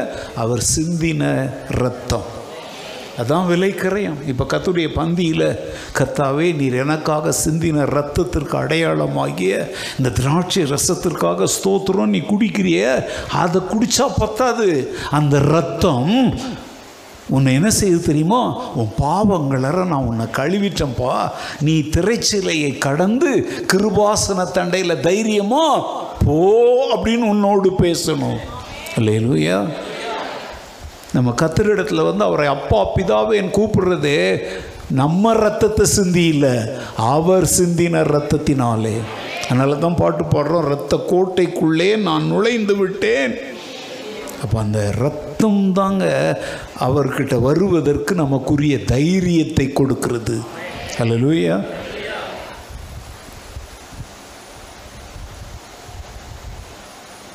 நாம் ஜெபிப்பதற்காக முழங்கால் படியிடுகிற ஒவ்வொரு நேரமும் இல்லை, ஒவ்வொரு நிமிடமும், அடுத்த நிமிடம் அல்லங்க, அந்த நிமிடமே, அந்த தருணத்திலேயே நாம் எங்கே இருக்கிறோம்? தேவ, நான் சொல்கிற வார்த்தை நல்லா கவனிங்க, இது வந்து பிரசங்கம் இல்லை, இட்ஸ் பைபிள் ஸ்டடி. ஜபம் பண்ணுறதுக்கு நீங்கள் எக்ஸாக்ட்லி 8 மணிக்கு முழங்கால் படியிடுறீங்க, 8:10க்கு ஆண்டவர் வருவார். கரெக்டா? இங்கே சர்ச்சு 7 மணிக்கு ஆரம்பித்தா இப்போ கூட யாராவது வந்து உட்கார்ந்துக்கிட்டு இருப்பாங்க. இது ஓம்புத்தி. அவர் தகப்பன் பிள்ளைக்காக நீ வர்றதுக்கு முன்னாடி அவர் காத்திருப்பார். அல்லேலூயா. நல்ல விசுவாசிங்க, இத நீ ஜெபிக்க முழங்கால் படியிட்ட அடுத்த நிமிடம் அல்ல, அந்த நிமிடத்திலேயே நீ தேவ பிரசன்னத்தில் இருக்கிறாய். அதனால தான் நாங்க சொல்றோம், இப்போ வாரும், இறங்கி வாரும்லாம் ஒப்பாரி வைக்க வேண்டிய அவசியம் இல்லை. இதெல்லாம் தவறான பாடல்கள். நல்லா கவனிங்க, மத்தேயு 18:20 ஆண்டவர் என்ன சொல்றார் தெரியுமா? 2 அல்லது 3 பேர் தன்னுடைய நாமத்தில் கூடும் பொழுது அங்கே அவர்கள் நடுவிலே தான் இருப்பதாக அவர் என்ன பண்ணி இருக்கிறார். கூடிட்டல்ல, இருப்பேன்னு சொல்லல, இருக்கிறேன் அப்படிங்கிறாரு. அப்படின்னா நீ ஜெபம் பண்ணும் போது இயேசுவே வாரும், பரிசுத்த ஆவியே வாரும் அப்படிங்களா? Shall we welcome the Holy Spirit? நீ நிறைய சர்ச்சில் போய் பாருங்க, பிதாவாகிய தேவனை வரவேற்கலாமா, பரிசுத்த ஆவியானவரை வரவேற்கலாமா, எல்லாரும் கைத்தட்டி அவரை let us welcome the Holy Spirit. நான் சொல்றேன், இது ஒரு ஊரை ஏமாத்துற உபதேசம். நீ என்ன பரிசுத்த ஆவியானவரை வெல்கம் பண்றது? அவர் வெல்கம் பண்ண இங்க காத்துக்கிட்டு இருக்கிறார். வா என் பிள்ளையே, உனக்காக நான் உண்டு பண்ணி வைத்திருக்கிற ஆவிக்குரிய விருந்தை அனுபவிக்க வா. ஏங்க, இந்த சேர்ச்சை திறந்து இத்தனை நாள் ஆயிடுச்சுங்க, யாராவது இந்த மெயின் டோரில் ஒரு வார்த்தை நான் எழுதி போட்டிருக்கேன், யாராவது ஒருத்தர் வாசித்த உங்க கை தூக்கி காட்டுங்க பார்க்கலாம். ஓகே, 1 என்ன இப்படின்னா எப்படா 1க்கு வருதா? அப்போ கையை இப்படி தூக்கி காட்டு, அதில் என்ன போட்டிருக்கு அர்த்தம் சொல்லுங்க பார்க்கலாம். கர்த்தரால் ஆசீர்வதிக்கப்பட்டவரே உள்ளே வாரும், இங்கே உமக்காக ஒரு இடம் ஆயத்தமாய் வைக்கப்பட்டிருக்கிறது. இது வந்து லாபான் வீட்டுக்கு எலியேசர் போனான் பார்த்தீங்களா, ஈசாக்குக்கு பெண் பார்க்க, அங்க சொல்லப்பட்ட வார்த்தைய ரொம்ப அருமையான ஆம்பிளிஃபை பண்ணி அங்க எழுதி வச்சிருக்கிறேன். வெளியே நின்று வாசிக்கும் பொழுது, நீர் வெளியே நிற்பானேன், கர்த்தரால் ஆசீர்வதிக்கப்பட்டவரே உள்ளே வாரும், இந்த வீட்டிலே உமக்காக ஒரு இடம் ஆயத்தமாய் இருக்கிறது. போகும்போது இன்னைக்கு கர்த்தருடைய பந்தி, இன்னைக்கு வாசிக்க முடியாது, இன்னொரு நாள் அதை நின்று வாசிங்க. தேவாலயத்தில் வந்து நீ ஒன்றும் தேவனை வரவேற்க வேண்டாம், அவருடைய வரவேற்புக்கு நன்றி சொன்னா போதும். இன்னைக்கு அநேக சபைகள் எப்படிலாம் ஸ்டைலா பண்றாங்கன்னு வசனத்தை அவமானப்படுத்தாதீங்க. Welcome holy spirit. அவர் வாசலில் நிற்பார் விஐபி. இவங்க கை தட்டின உடனே பல்ல காட்டிட்டு வர்றவரா? அவர் உன்னோடு உனக்குள்ளே வாசம் பண்ணுகிறவர். அல்லேலூயா. சும்மா இந்த மாடனான பிரீச்சர்ஸ் என்னத்தையோ சொல்கிறாங்கன்னு கையை தட்டிட்டு லூசு மாதிரி கை தட்டிகிட்டு இருக்காத. அவர் இறங்கி வர்றதுக்கு அங்கேயே மேலே உட்காந்துக்கிட்டு இருக்கிறாரு. அவர் உனக்குள்ளே இருக்கிறார். ஏங்க, தனக்குள்ளே இல்லாத ஒருத்தர் தான் வாங்க வாங்கன்னு கூப்பிடணும். தேவன் உனக்குள்ளே இருக்கிறாரா? உனக்குள் உனக்காக உன்னோடு இருக்கிறாரா? அப்புறம் எப்படி இப்போ வாரும் வாங்க வாங்க வாங்கப்பா வாங்கப்பா வாங்கப்பா என்ன ஒப்பாரு? இது வசனத்தைப்படி. வசனம் என் நாமத்தினால 2 அல்லது 3 பேர் கூடி இருக்கிறே, அங்கே நான் என்ன செய்கிறேன் அப்படின்னாலே நீ ஆரம்பிக்கும் போதே எப்படி ஆரம்பிக்கலாம் தெரியுமா? இருக்கிறவராகவே இருக்கிறவரே உம்மை நான் ஆராதிக்கிறேன். அல்லேலூயா. மோசே கேட்கிறான், உம்முடைய நாமம் என்ன? I am that I am. இருக்கிறவராகவே இருக்கிறேன் என்கிறவர். எங்க நீ இங்க வந்துட்டு அவரை தேட வேண்டியதில்லை. அது உன் ஃப்ரெண்டை தான் தேடுவ, உன் ஜோடியை தேடுவ. இங்கே வந்து ஆண்டவரெல்லாம் தேட வேண்டியதில்லை. அவர் இருக்கிறவராகவே இருக்கிறார். விசுவாசிக்கிறவங்க மாத்திரம் ராமன் சொல்லுங்க. அல்லேலூயா. அப்போ நீ ஆராதனைக்குள்ள வந்த உடனேயே நீ அவரை பார்த்து சொல்ல வேண்டியது என்ன தெரியுமா? இருக்கிறவராகவே இருக்கிறவரே உம்மை நான் ஆராதிக்க வந்திருக்கிறேன். எனக்காக யாவையும் செய்பவரே, செய்து முடிப்பவரே, என் பாரங்கள் என் சுமைகள் உம் பாதத்தில். வந்த உடனே அதை சொல்ல ஆண்டுடைய சமூகத்தில். அதுதான் ஆராதனை. ஆட்டமும் பாட்டமும் ஆராதனை இல்லைங்க, விசுவாசத்தினால் செய்வது தான் ஆராதனை. நான் சொல்கிறேன், நீ உணர்றையோ உணரலையோ தேவன் நம் மத்தியில் இருக்கிறார். அல்லேலூயா. சொல்லலாம், குளுத்துச்சுன்னா ஒரு கம்பளி வாங்கி கொடுங்க. சில கும்பளி இழுக்கும், வலிப்பு அதுன்னா ஒரு மாத்திரையை வாங்கி கொடுங்க. என்ன உணர்ற நீ கேட்டா அப்படியே ஆண்டுடைய பிரசனம். ஏங்க, இப்போ கூட நான் ஆண்டுடைய பிரசன்னத்தில் தான் நிற்கிறேன், ஆனால் தெளிந்த புத்தியோடு நிற்கிறேன். ஹலோ, அநேக சபைகளில் போங்க, இன்றைக்கி காலையில் கூட உட்காந்து பாடிக்கிட்டு இருப்பாங்க. முட்டிப்போ அவங்கெல்லாம் சேர்லாம் கிடையாது, பாயில் தான் உட்காருவாங்க. முட்டி போட்டு அப்படியே கையை தட்டி ஒரு பிரகடம் பண்ணி அப்படியே கத்தி ஆடி அப்படியே வேர்த்து விறுவிறுத்து, ஐயோ நீங்கள் ஆண்டோடைய பிரசன்ன. நான் சொல்கிறேங்க, வேர்த்து விறுவிறுக்கலைனாலும் விசுவாசத்தில் நீயே புரிந்து கொள்ள வேண்டியது என்ன தெரியுமா? அவர் வாக்குத்தத்தம் பண்ணினபடியே 2-3 பேர் தான் இங்கே கூடியிருக்கிறோமா, எத்தனை 100கணக்கான பேர் கூடி. அப்போ நம்ம மத்தியில் அவர் இருக்கிறாரா இருப்பாரா? இனிமேல் வாங்க வாங்கன்னு கூப்பிட மாட்டிங்களே. ஏன்னா இதுவரைக்கும் இந்த குப்பை உபதேசத்தை கேட்டுட்டு இப்போ இதை நான் சொல்லும்போது உங்களுக்கு கொஞ்சம் ஒரு மாதிரி தான் இருக்கு. என்ன பாஸ்டருக்கு ஏதாவது ஆகிப்போச்சா? ஒரு வாரம் தானே வெளியூர் போயிட்டு வந்தார். இல்லை நான் நல்லா தான் இருக்கிறேன். இருக்கிறவராகவே இருக்கிறவரை வாங்கப்பா எங்கள் கூட இருங்கப்பா வறுமையா போதகரே. என்னது இது? விசுவாசி ஜபம் என்பது இருக்கிறவராகவே இருக்கிறவரோடு நான் கொள்ளுகிற உறவு. அல்லேலூயா. தேவன் உங்கள் ஜபத்தை கேட்கிறார் என்பதை நீங்கள் என்ன செய்யணும்? விசுவாசிக்கணும். மார்க் 11:22-24 சொல்றாரு, நீங்கள் தேவனிடத்தில் விசுவாசம் உள்ளவர்களாய் இருங்கள், ஆகையால் நீங்கள் ஜெபம் பண்ணும்போது எவைகளை கேட்டுக்கொள்வீர்களோ அவைகளை பெற்றுக்கொள்வோம் என்று விசுவாசியுங்கள், அப்பொழுது அவைகள் உங்களுக்கு என்ன செய்யும்? உண்டாகும். இல்லாதவைகளை அவர் என்ன செய்கிறவர்? இருக்கிறவைகளை போல பெயரிட்டு அழைக்கிறவர். ஜெபம் பண்ணும் போதே உன் ஜெபத்தை தேவன் என்ன செய்கிறார்? கேட்கிறார் என்பதை நீ விசுவாசி. அதை தான் நான் சொன்னேன், வசனம் ஜெபம் இந்த 2க்கு நடுவில் என்னது சுற்றி சுற்றி வந்துக்கிட்டே இருக்கும்? ஜெபம் பண்ணும்போது விசுவாசிங்க, என் ஜெபத்தை ஆண்டவர் என்ன செய்கிறார். ஒன்று யோவான். பைபிளில் எனக்கு ரொம்ப பிடிச்ச வசனங்கள் ஏராளம், எல்லாமே பிடிக்கும். அதில் ரொம்ப பிடிச்ச ஒரு வசனம் 14:15. 1 John chapter 5 verse 14 and 15. நாம் எதையாகிலும் அவருடைய சித்தத்தின்படி கேட்டால் அவர் நமக்கு செவி கொடுக்கிறார் என்பதே அவரை பற்றி நாம் கொண்டிருக்கிற தைரியம்.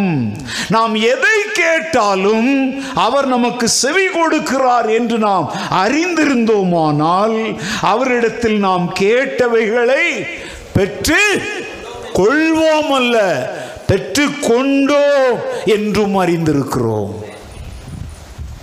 தேவ சித்தத்தின்படி கேள், ஓ சித்தத்தின்படிலாம் கேட்காத.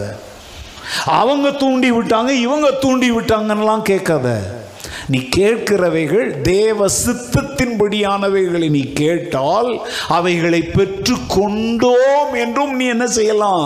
விசுவாசிக்கலாம். Praise the Lord. யாக்கோபு 1:5, 6, 7, 8. James chapter 1 verses from 5 to 8. தேவனிடத்தில் ஒருவன் கேட்க கடவன், அப்பொழுது அவனுக்கு என்ன செய்யப்படும்? கொடுக்கப்படும். ஆனாலும் அவன் எவ்வளவாயிலும் சந்தேகப்படாமல் விசுவாசத்தோடே கேட்க கடவன்.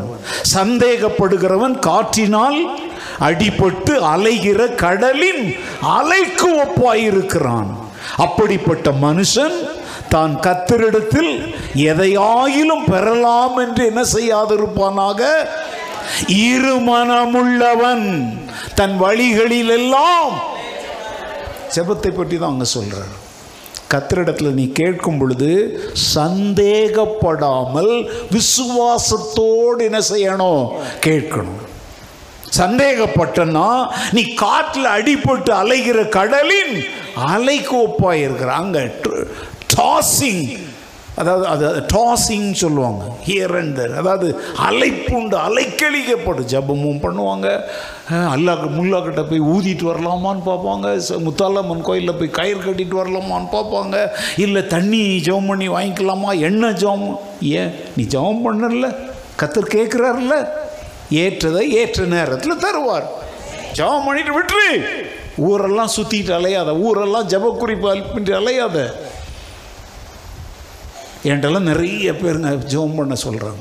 நான் அவங்களுக்கு ரொம்ப சிம்பிளாக சொல்லுவேன், நீங்களும் ஜெபம் பண்ணுறீங்களா அப்படின்னா, நாங்களும் ஜெபிக்கிறோம் ஐயா. நான் சொன்னேன், இப்போ என்கிட்ட இவ்வளோ நேரம் சொன்னீங்க பார்த்தீங்களா, இதை கொஞ்சம் முழங்கால் படிட்டு ஆண்டவரே அப்படின்னு கூப்பிட்டுட்டு இப்போ என்கிட்ட சொன்ன அவ்வளோத்தையும் சொல்லிவிட்டு இயேசுவின் நாமத்தில் ஜெபிக்கிறோன்னு சொல்லுங்கள், இதான் ஜெபம் அப்படின்வேன். என்னை போய் யாருக்கா பிடிக்குமா? அதனால தான் என்ன நிறைய பேருக்கு பிடிக்கிறது இல்லைங்க. ஏன்னா உண்மையை தான் சொல்லித்தரேன். இப்போ என்கிட்ட ஒப்பாரி வச்சாங்க, அழுதாங்க, எல்லாம் பண்ணாங்க, இதை ஆண்டவர்கிட்ட பண்ணலாமா? பண்ணலாம் ஏங்க. நான் மனுஷங்க, எனக்கு கோபம் வந்துடும் வந்து சில சமயத்தில். அது முக்கியமான வேலை செஞ்சுக்கிட்டு இருக்கும்போது நீ அதை ஆண்டவற்றை முழங்கால் போடிக்கிட்டு ஏன்கிட்ட முக்குற மாதிரி, என்கிட்ட முறைக்கிற மாதிரி, என்கிட்ட முணுங்கிற மாதிரி, என்கிட்ட ஒப்பாரி வச்ச மாதிரி முழங்காலில் நின்று நீ ஆண்டவற்றை சொல்கிறிய, அதுக்கு பேர் தாங்க ஜெபம். உங்களுடைய ஜெப குறிப்பெல்லாம் எங்ககிட்ட கொண்டு வாங்க. இரவும் பகலும் ஜெப வீரர்களை வைத்து ஜெபிக்கிறோன்னு ஊரைய மாத்திர ஊழியம் செய்ய நாங்க விரும்பல. நீயே உன் பரம தகப்பனிடத்தில் முழங்கால் படியிட்டு விசுவாசத்தோடு அவரிடத்தில் கேட்டு பெற்றுக்கொள்வது எப்படி என்று உனக்கு கற்றுத்தரத்தான் தேவன் எங்களை வைத்திருக்கிறார். அல்லேலூயா. இறக்கமெல்லாம் ஜெபிக்கிறோங்க உங்களுக்காக, நீங்கள் சொல்லாமலேயே. நாங்கள் பவுல் ஒவ்வொரு நிருபத்திலையும் உங்களை நினைக்கும் போதெல்லாம் நான் தேவனை என்ன செய்கிறேன்? ஸ்தோத்தரிக்கிறேன். நீங்கள் இப்படி இருக்கணும், அப்படி இருக்கணும், உங்களுக்காக நான் என்ன செய்கிறேன்? ஜெபிக்கிறேன் அப்படின்னு பவுல் சொல்கிற மாதிரி அது எங்கள் ரத்தத்தின் அணு. நீங்கள் சொன்னாலும் சொல்லாட்டலும், கேட்டாலும் கேட்காட்டலும் உங்களுக்காக ஜெபிக்க வேண்டியது எங்களுடைய தலையின் மேல் விழுந்த கடமை. ஆனால் நீ ஜெபிக்கணும். Price the Lord. ஜெபிப்பீங்களா? கண்டவங்ககிட்டலாம் ஒப்பாரி, அதே ஒப்பாரியை யாற்ற வைங்க, அதுதான் ஜெபம். புரிஞ்சுதா? புரியலையா? ஜெபிக்கணும்னா அதுக்கு விசுவாசம் தேவை. நான் சொல்கிறேன், ஜெபிக்க ஜெபிக்க விசுவாசம் வளரும். சொல்லுங்கள். சரி, ஜெபித்தா பத்தாது, துதிக்கவும் செய்யணும். துதிக்க துதிக்க விசுவாசம் வளரும். சொல்லுங்கள், துதிக்க துதிக்க. சரி, ஜெபிச்சா விசுவாசம் வளரும், துதித்தா. இந்த விசுவாசத்தோடு வேதத்தை தியானிக்கணும். தியானிக்க தியானிக்க விசுவாசம் வளரும். சொல்லுங்க, எத்தனை சொல்லி கொடுத்தேன்? ஜெபிக்க ஜெபிக்க விசுவாசம், அப்புறம் துதிக்க துதிக்க விசுவாசம், தியானிக்க தியானிக்க. இன்னைக்கு மனசுல எல்லாம் வச்சுக்குவீங்களா? என்ன செய்யணும்? முதல்ல என்ன செய்யணும்? ஜெபிக்கணும். ஜெபிக்க ஜெபிக்க, ஓகே. அப்புறம் துதிக்கணும். துதிக்க துதிக்க, அப்புறம் வேதத்தை தியானிக்க தியானிக்க. எங்க இவ்வளோ அருமையான எளிமையான உபதேசங்களை தேவன் வைத்திருக்கும் போது ஏங்க பஞ்சத்தில் அடிப்பட்ட பரதேசிகளை போல நம்ம வாழணும்? கம்பீரமாக வாழுங்க, தலையினும் இருந்து வாழுங்க. நான் ஜெபிப்பேன், நான் துதிப்பேன், நான் தியானிப்பேன், என் விசுவாசம் வளரும். அல்லேலூயா. யூதா 20 சொல்றார், அங்கே அதிகாரம்லாம் இல்லை, யூதா ஒரே ஒரு அதிகாரம் தான், அதில் சொல்றார் 20வது வசனத்தில், பிரியமானவர்களே, உங்கள் மகா பரிசுத்தமான விசுவாசத்தின் மேல் உங்களை உறுதிப்படுத்தி கொண்டு பரிசுத்த ஆவிக்குள் என்ன பண்ணுங்கள்? ஜெபம் பண்ணுங்கள். உங்கள் மகா பரிசுத்தமான விசுவாசத்தின் மீது உங்களுக்கு என்ன தேவை? உறுதி தேவை. கேட்கலாமா? கேட்டால் கிடைக்குமா? தருவாரா? இது என்னது? அவிசுவாசம். அவருடைய சித்தத்தின்படி நான் எதை கேட்டாலும் என் கர்த்தர் தருவார். அது இல்லைன்னா கூட அதை உண்டாக்குவார். ஹல்லேலூயா. பைபிளில் 3 பெண்களை பற்றி பார்க்குறோம். சாராள், எலிசபெத். இந்த 2 பேரும் பிள்ளை பெறுவதற்குரிய தகுதி, சரீர தன்மையையே என்ன செய்தவங்க? இழந்தவங்க. அவங்களுடைய கர்ப்பத்தை கர்த்தர் திறந்தாரா? ஓகே, இது பெரிய அதிசயம் இல்லைங்க. புருஷனையே அறியாத ஒரு கன்னி பெண் மரியாள், அவளுடைய கர்ப்பத்தையும் திறந்து இயேசுவாகிய தேவகுமாரனை பிறக்க செய்தாரா? இப்போ சொல்லுங்க, தேவனால் ஆகாத காரியம் என்ன இருக்குது? சொல்லுங்க. சரீர பிரகாரமாக பிள்ளை பெற கணவனோடு வாழ்கிற அதற்குரிய காலமும் முடிஞ்சு போனவங்களுக்கு கர்ப்பத்தை திறந்தவர், கணவனையே அறியாத ஒரு பெண்ணின் கர்ப்பத்தையும் திறக்கிறார்னா இது எவ்வளோ பெரிய அதிசயம். ஹல்லேலூயா. அதனால தான் சொல்கிறேன், உங்களுடைய விசுவாசத்தில் உங்களை என்ன பண்ணிக்கோங்க? உறுதிப்படுத்திக்கோங்க. சாராளின் கர்ப்பத்தை திறந்தவர், எலிசபெத்தின் கர்ப்பத்தை, இதெல்லாம் இயற்கை. ஆனால் மரியாளின் கர்ப்பத்தை திறந்தார் பார்த்தீங்களா? இது இயற்கைக்கு மேலானது, சூப்பர் நேச்சுரல்.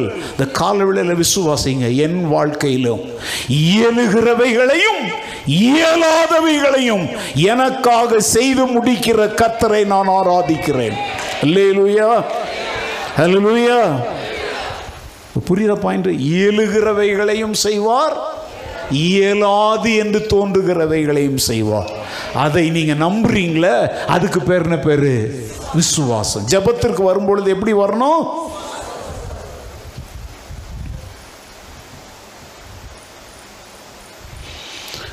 ஓ, நே காலையிலிருந்து யார் எனக்கு உதவி செய்வாங்கன்னு காத்து. அம்மாவுக்கு ஃபோன் பண்ணா அம்மா எடுக்கலை,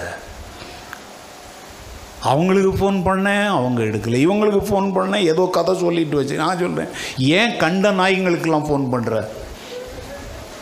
கோபத்தில் தான் சொல்கிறேன், என்னை நோக்கி கூப்பிடு, நான் உனக்கு செவி கொடுத்து நீ அறியாததும் உனக்கு எட்டாததுமான.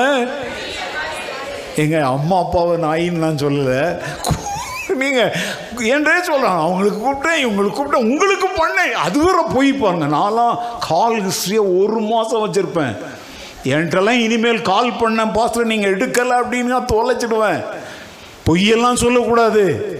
ஒருவேளை நான் எடுக்கலைன்னா கூட சொல்கிறேன், ஆண்டவர் உனக்கு உணர்த்துறாரு, பாஸ்டர் கூட உனக்கு ரீச்சபிள் இல்லை, ஆனால் என்ன கூப்பிடு, நான் உனக்கு செவி கொடுப்பேன். ஜிம்மா கூப்பிட்டோம், வினோத்தை கூப்பிட்டோம், யாருமே போன் எடுக்கல அப்படின்னாலே ஆண்டவர் என்ன சொல்றார் தெரியுமா? என்னை கூப்பிடுன்னு சொல்றாருன்னு அர்த்தம். நம்புறீங்களா? ஒருத்தர் போன் எடுக்கல அப்படின்னாலே நீ தேவனுடைய பாதத்தில் விழுவதற்காக வாசலை தேவன் திறந்து வைக்கிறார். அல்லேலூயா, அல்லேலூயா. மனித கதவுகள் திறக்கலனாலும் பரலோகத்தின் கதவுகள் உனக்காக எப்பொழுதும் திறந்து வைக்கப்பட்டிருக்கிறது. அசால்ட்டாக ரொம்ப ஆர்டினரி விசுவாசிகளாக வாழாதீங்க, எக்ஸ்ட்ராடினரி விசுவாசிகளாக இருங்க. ஆமென். கொலோசியர் 2:7 சொல்லுது, நீங்கள் போதிக்கப்பட்டபடியே விசுவாசத்தில் உறுதிப்பட்டு ஸ்தோத்திரத்தோட அதில் என்ன செய்வீர்களாக? பெருகுவீர்களாக. அப்போ விசுவாசத்தில் உறுதிப்பட்டு ஸ்தோத்திரத்தோடு அதில் நம்ம என்ன செய்யணும்? பெருக வேண்டும். இப்போ ஜெபத்தை முக்கியப்படுத்தி பேசுகிறேன், கூடவே ஒரு எச்சரிப்பையும் நான் சொல்கிறேன். இன்றைக்கி நிறைய பேருக்கு ஜெபம் வந்து ஒரு காரியமாக இருக்குது, இல்லைன்னு சொல்லலை. ஆனால் நீங்கள் எவ்வளவு அதிகமாக ஜெபம் பண்ணிட்டோம், குறைவாக வேதம் வாசித்தால் ஞானத்தில் குறைவாக இருப்பீங்க. ஏன்னா உங்களை ஞானிகளாய் மாற்றுவது எது? வேதம், இல்லையா? அது பேதைகளை கூட என்ன ஆக்குது? சரி, நான் இப்போ சொல்ல விரும்புகிற காரியத்தை கவனிங்க. வேதம் இல்லை, ஜபம் பக்தியை தரும், வேதம் புத்தியை தரும். சொல்லுங்க, வாய்னால சொல்லுங்க. ஜபம் பக்தியை தரும், வேதம். இந்த ரெண்டுமே முக்கியம். நம்ம பக்தியோடையும் வாழணும், சொல்லுங்க, புத்தியோடையும் வாழணும். அப்போ ஜபம் பண்ணுனா மாத்திரம் பத்தாது, வேத தியானமும் இருக்கணும், பக்தியும் புத்தியும் சமநிலையில் இருக்கணும். கிறிஸ்தவ வாழ்க்கையில் ரொம்ப முக்கியமானதை சொல்கிறேங்க, பக்தி புத்தி இந்த ரெண்டுமே எப்படி இருக்கணும்? சமமாக. சிலர் பக்தியில் முத்தி போயிடுவாங்க. முத்துனா கத்திரிக்காயை, முத்துனா வெண்டைக்காயராக வாங்குவாங்களா? அதை மாதிரி இன்னைக்கு நிறைய விசுவாசிங்க பக்தியில் முத்திட்டாங்க. கேட்டால் சொல்லுவாங்க, ஞாயிற்றுக்கிழமை கோயிலுக்கு போகணும்னா கண்டிப்பாக வீட்டிலே ஜெபம் பண்ணிக்கிறேன். இது முத்தி போன கத்திரிக்காய், யூஸ்லெஸ். ஞாயிற்றுக்கிழமை போய் என்ன பாஸ்டர் ஜெபம் பிரசாரம் பண்ணுவார், இல்லை ஜிம் பிரசாரம் பண்ணுவான். இதை கேட்டுட்டு இருக்கிறத விட ரோட்டில் நின்று நான் டிராக்ட் கொடுத்தேன், இது முத்தி போனது. பைத்தியம் முத்தி போச்சு. இன்னைக்கு முத்தி போன விசுவாசிகளால் தான் சபை நாரி போய் கிடுது. அதிலெல்லாம் டெண்டராக பார்த்து தானே வாங்குறீங்க. வியாதி வந்துச்சு, என்ன கோகோனட் குடிக்கிறீங்க? கோகோனட் வாட்டர் குடிக்கிறீங்களா? டெண்டர் கோகோனட் குடிக்கிறீங்களா? தேங்காய் தண்ணி குடிக்கிறீங்களா? இளநீர் குடிக்கிறீங்களா? ஏன் தேங்காய் தண்ணி குடிக்க மாட்டீங்க? சொல்லுங்கள், தெரியுது. அதில் மாத்திரம் என்னது? டெண்டர்னால் என்னது? இலை. விசுவாசத்துலேயும் அப்படியே இரு, முத்தி போயிடாத. அந்த முத்துறதுனா வளர்ச்சி ஓகேங்க, ஆனால் இந்த நூதனமாக அது இது இது இப்படிலாம் பண்ணணுமா, அப்படிலாம் பண்ணணுமா, என் சர்ச்சில் போய் உட்கார்ந்தாதான், ஆமாம் வந்து போய் உட்கார்ந்தாதான் பேசுவார், அவருடைய பாதத்தில் அமர்ந்தாதான் பேசுவார். சமநிலையில் இரு. பக்தியும் புத்தியும் எப்படி இருக்கணும்? நான் இப்போ சொல்கிறேன், கவனிங்க. பக்தி இல்லாத புத்தியும் புத்தி இல்லாத பக்தியும் ஒரு நயா பைசாவுக்கு கூட பிரயோஜனப்படாது. திரும்ப சொல்கிறேன், பக்தி இல்லாத புத்தியும் புத்தி இல்லாத பக்தியும் ஒன்றுக்கும், வாயில சொல்லுங்க அப்போதான் ஞாபகத்தில் இருக்கும், பக்தி இல்லாத புத்தியும் அப்படின்னு அர்த்தம் என்ன தெரியுமா? நல்ல கவனிங்க, நிறைய வேதம் வாசிக்கிற ஆனா ஜெபம் பண்றது இல்லை, அதான் பக்தி இல்லாத புத்தி. சரி, நிறைய என்னது அடுத்தது என்னது, நிறைய ஜெபம் பண்ற ஆனா வேதத்தை அப்படின்னா என்ன, புத்தி இல்லாத. குழப்பமா இருக்குல்ல, புரிஞ்சுக்கோங்க. இதெல்லாம் எவ்வளோ இன்ட்ரெஸ்டிங்கான வார்த்தைகள் உங்களுக்கு சொல்லி தருது. தமிழ்நாட்டில் சொல்லியிருந்தேன்னா கை தட்டி இருப்பாங்க இந்நேரம். உங்களுக்கு தமிழும் புரியாது. இப்போ திரும்ப சொல்கிறேன், பக்தி இல்லாத புத்தியும் அப்படின்னா பக்தினா ஜெபம், புத்தினா வேதம். அதே மாதிரி புத்தி இல்லாத பக்தி, புத்தினா வேதம், பக்தினா ஜெபம், இந்த ரெண்டும் இல்லைன்னா ஒன்றுக்கும் உதவாது. உன் பக்தியும் பிரயோஜனம் இல்லை, உன் புத்தியும் பிரயோஜனம் இல்லை.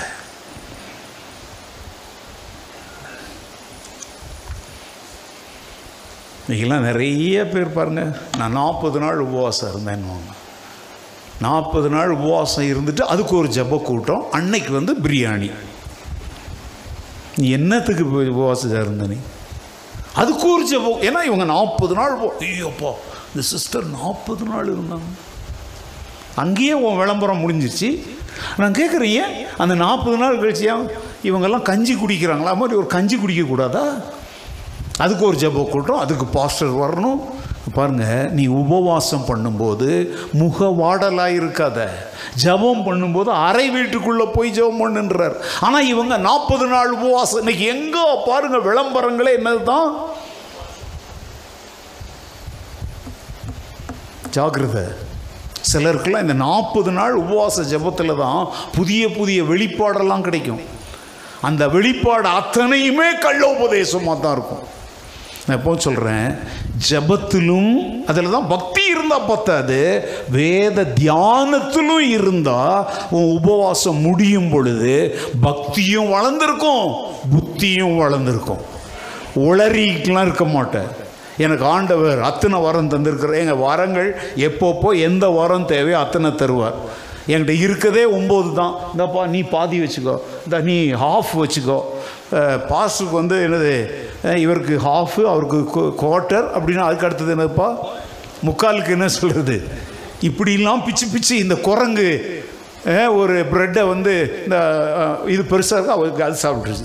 அப்படி ஆண்டவரே இல்லாமல் எங்கள் வரங்கள் யாரை என்ன ஊழியத்திற்கு என்ன ஊழியத்தில் பயன்படுத்த விரும்புகிறாரோ அந்தந்த இடத்துல அதற்கு ஏற்றபடி அவர் வரங்களை என்ன செய்கிறவர். நீ 40 நாள் உபவாசம் இருந்தெல்லாம் வரம் வாங்கினா அது புஷ்குன்னு போயிடும். ஆனால் நீங்கள் அழைப்புக்கு ஏற்ற அழைப்பில் நிலைத்திருந்தால் அங்கங்கே அந்தந்த வரங்கள் வெளிப்படும். ஏங்க, இப்போ நான் ஞானத்தை போதிக்கும் வரத்தில் நின்றுட்டு இருக்கிறேன். இப்போ ஒரு வியாதியஸ்தரை நான் ஜெபிக்கிறேன்னா அங்கே வந்து ஞானத்தை போதிக்கும் வர இல்லை, குணமாக்கும் வரம் தேவை. இங்கே ஞானத்தை போதிக்கும் வரத்தை, அறிவை உணர்த்தும் வரத்தை தருகிற ஆண்டவர் வெளியில் ரோட்டில் போய் ஒருத்தருக்காக ஜெபிக்கும் பொழுது குணமாக்கும் வரத்தை தருவார். இதை விசுவாசிங்க. முதல்ல நிறைய பேர் எனக்கு 3 வரம் இருக்குது, 30 வரம் இருக்குது, லூசுங்க. இதான் இந்த 40 நாள் உபவாசம் லூசுங்கன்றேன். இந்த கள்ள உபதேசங்கள் எல்லாம் உருவாக்காத, வேதத்தில் நில்லு, அஸ்திபாரத்தில் கை வைக்காத.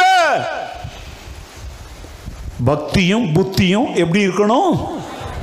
பக்தினா என்னது? ஜபம். புத்தினா என்னது? இனிமேல் நல்லா சொல்லுங்க. உனக்கெல்லாம் புத்தி இருக்கா அப்படின்லாம் கேட்காத. இப்போ சொல்கிறேன், புத்தி வரணும்னா நீ வேதத்தை தியானிக்கணும். பக்தி வரணும்னா என்ன பண்ணணும்?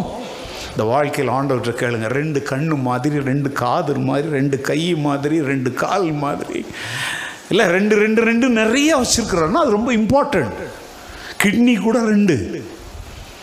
நீ ஆண்டவர்கிட்ட கேளு, ஆண்டவரே என் வாழ்க்கையில் பக்தியும் இல்லை புத்தியும் இல்லை, முட்டாள் கிறிஸ்தவனாக நான் வாழ்ந்துட்டுருக்கிறாண்டவரே, உம்மோடு ஐக்கியமுள்ள ஒரு வாழ்க்கை வாழும்படி என் பக்தியிலே நான் வளர, என் புத்தியிலே நான் வளர, ஜபத்திலும் வேத தியானத்திலும் நான் நிலைத்திருக்க கர்த்தாவே எனக்கு உதவி செய்யும்.